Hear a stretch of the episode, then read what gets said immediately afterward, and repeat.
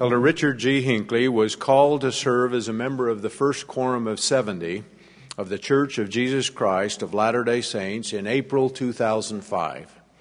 He received a Bachelor of Arts degree in economics from the University of Utah in 1966.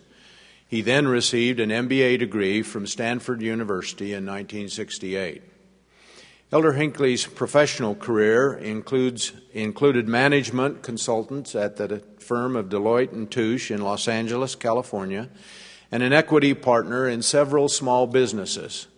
His community service includes being chairman of the board of Salt Lake chapter of the American Red Cross. His many years of service in the church include being a full time missionary in central Germany, being a bishop, stake president, sealer in the Salt Lake Temple, and president of the Utah Salt Lake City Mission from 2001 to 2004. Elder and Sister Hinckley are the parents of four children and the grandparents of ten. And now we'll have the opportunity to hear from Elder Hinckley.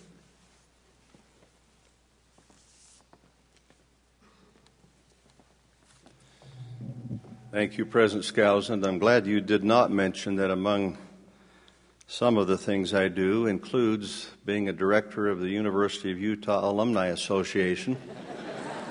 but now you know.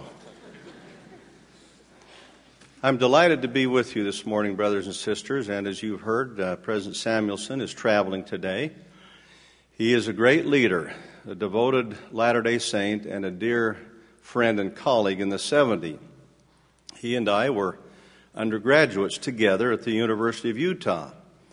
I can assure you that it crossed neither of our minds in those days that he would be president of this institution and I would be speaking to you here. How interesting and unpredictable is the course of life. I'm sorry he's not here because I had hoped to borrow a blue tie from him. I contemplated buying one, but did not know if I, if I would have occasion to ever wear it again. In discussing this assignment with a trusted friend in the 70s some time ago, he suggested speaking to the topic of prophetic or prophetic priorities. That thought resonated with me, and I have chosen it as my topic today. This has been the subject, subject of general authority training now for some time as we try to focus on what the current prophet is teaching and the direction in which he is leading. I am grateful for his suggestion as it has given me the opportunity to think and to study this theme even more carefully. The citations I will use are those of our current prophet. Other prophets have also had much to say about these and other priorities, and I commend their teachings to you as well. There is an interesting line in the movie Anna and the King as our current prophet approaches the end of a long and productive life, think of these words in the context of that life and the impact he has had on the church and on the world. Quote, it is always surprising how small a part of life is taken up by meaningful moments.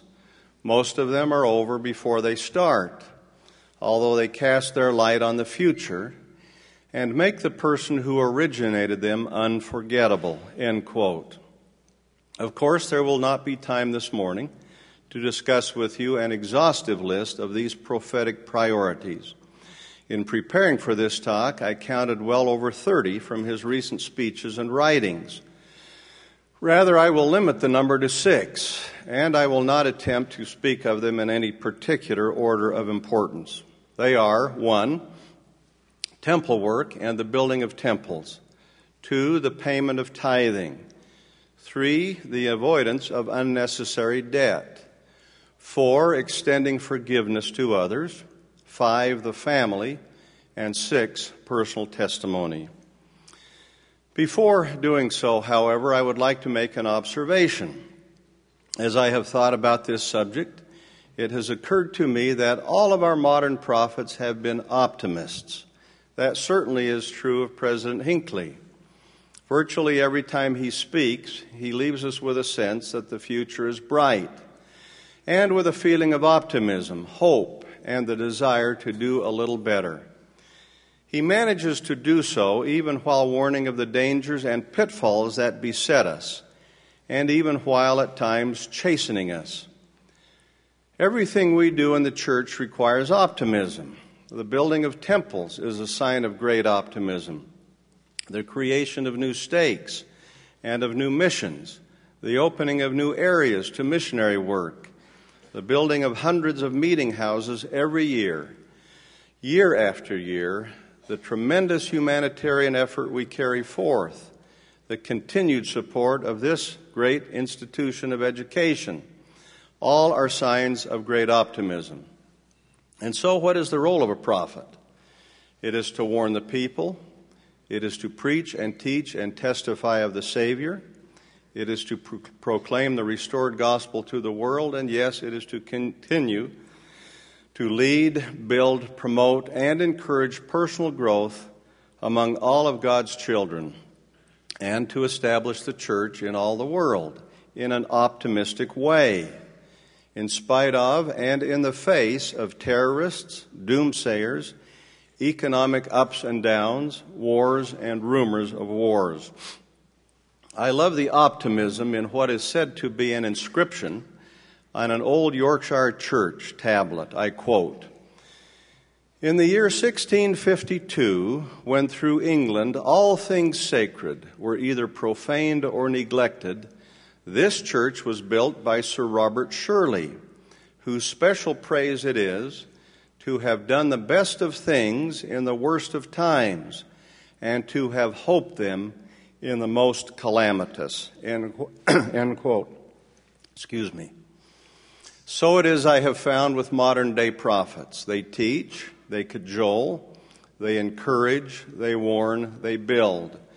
They move forward boldly in the best of ways, even in the worst of times, and they continue to look forward with faith, even in the most calamitous. First,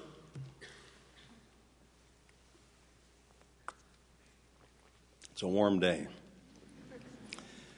Temple work and the building of temples.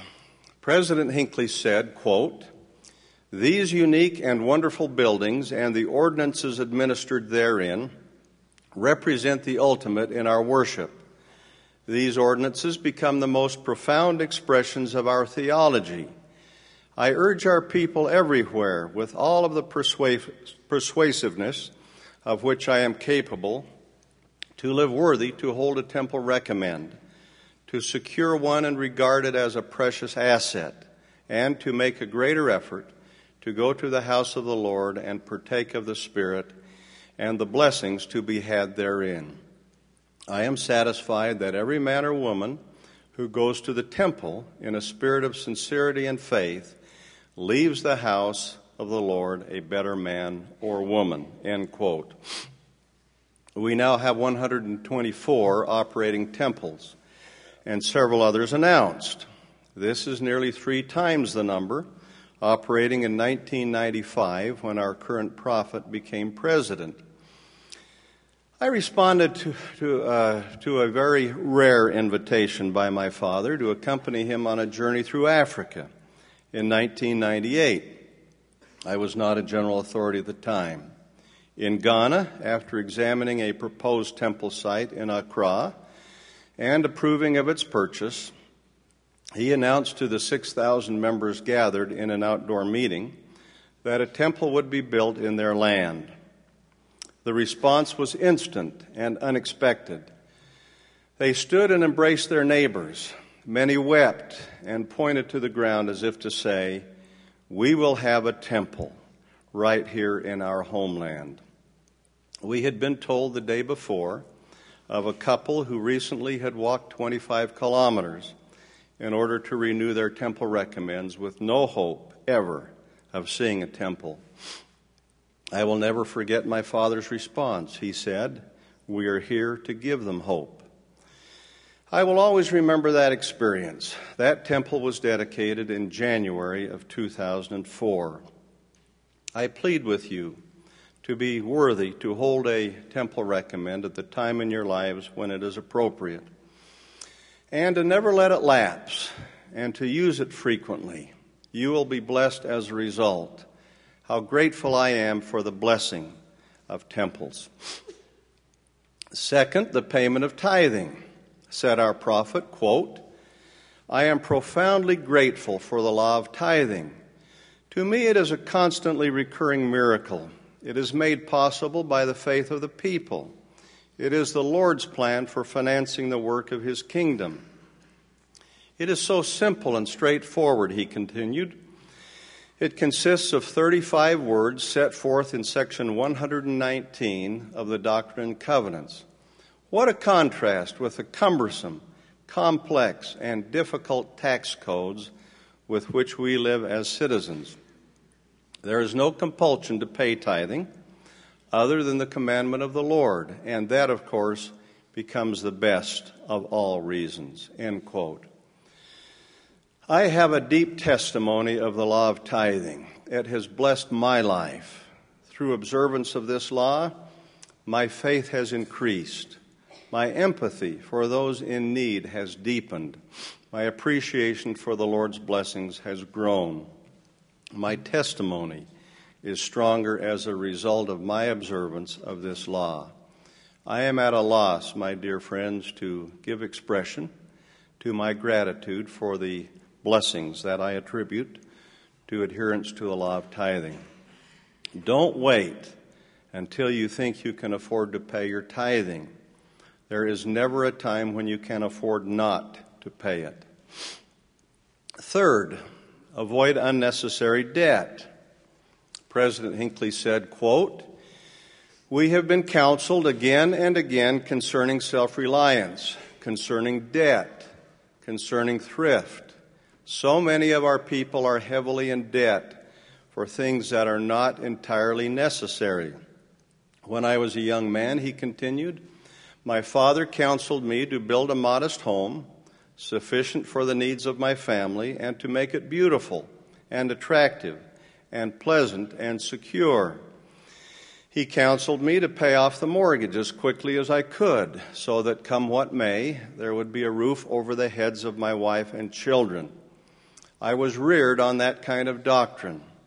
I urge you as members of this church to get free of debt where possible and to have a little laid aside against a rainy day. End quote.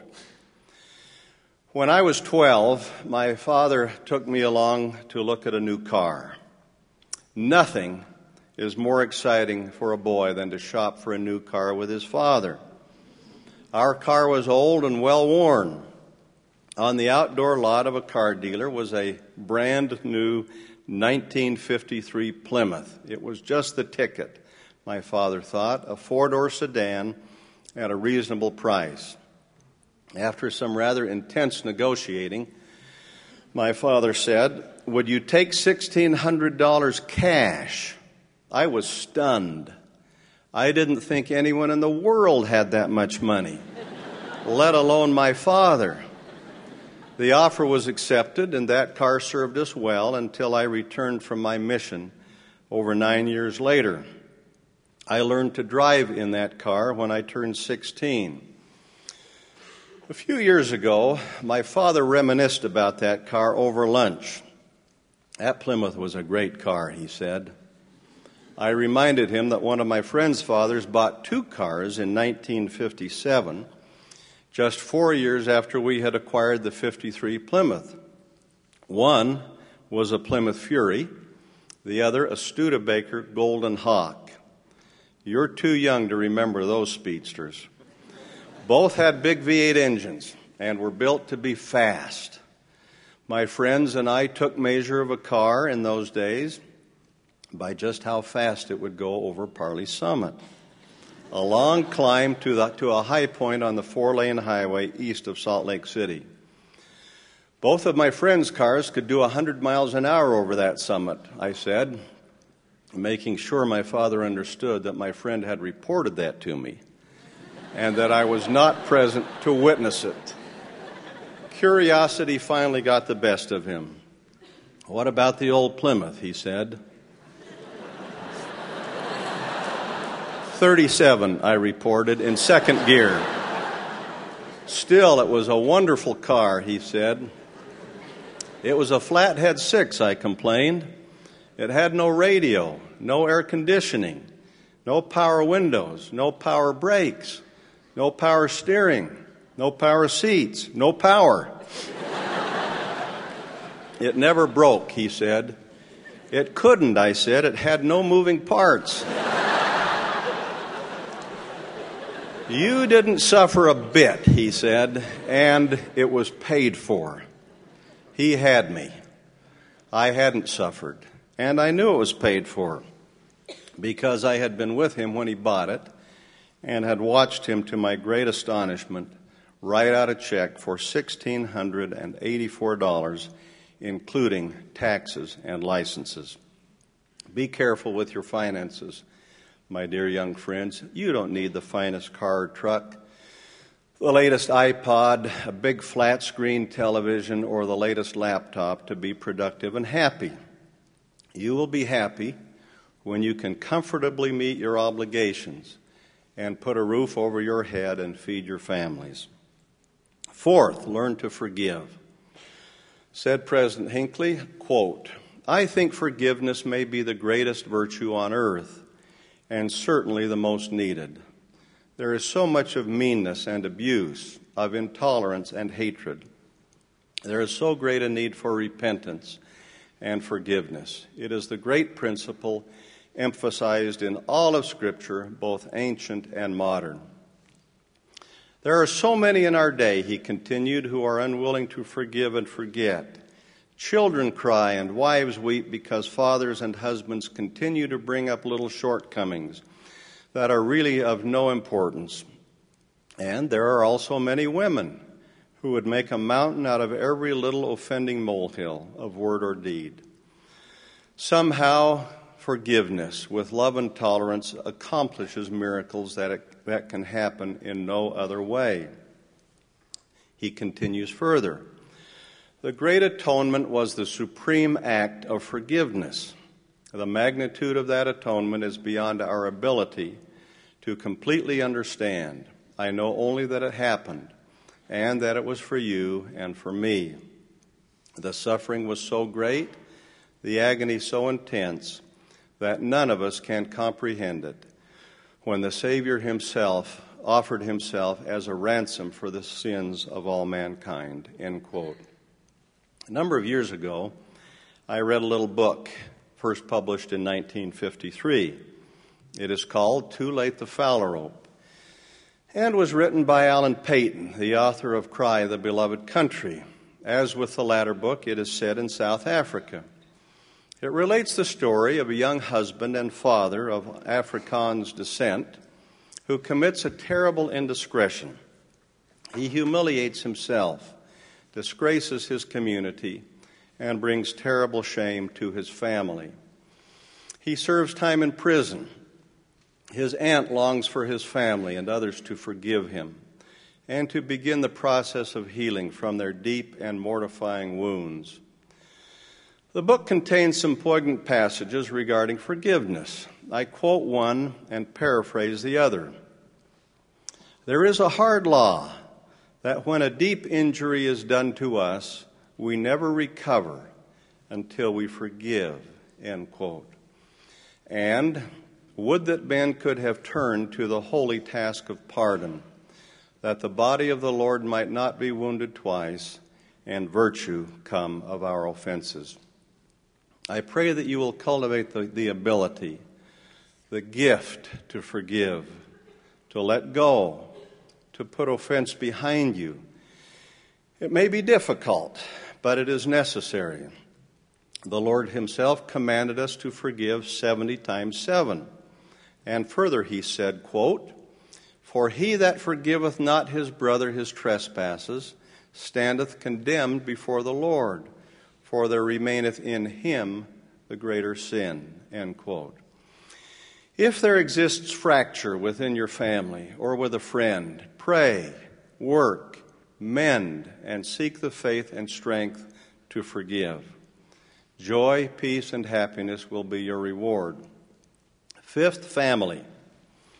In 1995, as you know, the First Presidency and the Council of the Twelve Apostles issued the family, a proclamation to the world. It is bold and unequivocal. I quote With so much of sophistry that is passed off as truth, with so much of deception concerning standards and values, with so much of allurement and enticement to take on the st- slow stain of the world, we have felt to warn and forewarn. In furtherance of this, we, of the First Presidency and of the Council of the Twelve Apostles, now issue a proclamation to the church and to the world as a declaration and reaffirmation of do- uh, standards, doctrines, and practices relative to the family which the prophets, seers, and revelators of this church have repeatedly stated throughout its history. We commend to all a careful, thoughtful, and prayerful reading of this proclamation. The strength of any nation is rooted within the walls of its homes. We urge our people everywhere to strengthen their families in conformity with these time honored values. End quote. There can be no mistake as to where the prophet of God stands regarding families. Many of you are married, many not yet. When I think of my own parents, father and mother, man and wife, I sometimes think of the words of Shakespeare found in Act 2, Scene 1 of King John.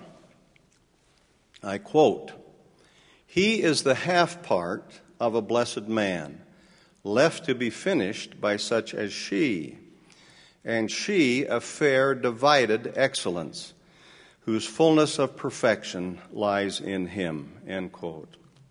I like to think that Shakespeare borrowed that idea from Paul in his writings to the Corinthians when he said, Nevertheless, neither is the man without the woman, neither the woman without the man in the Lord.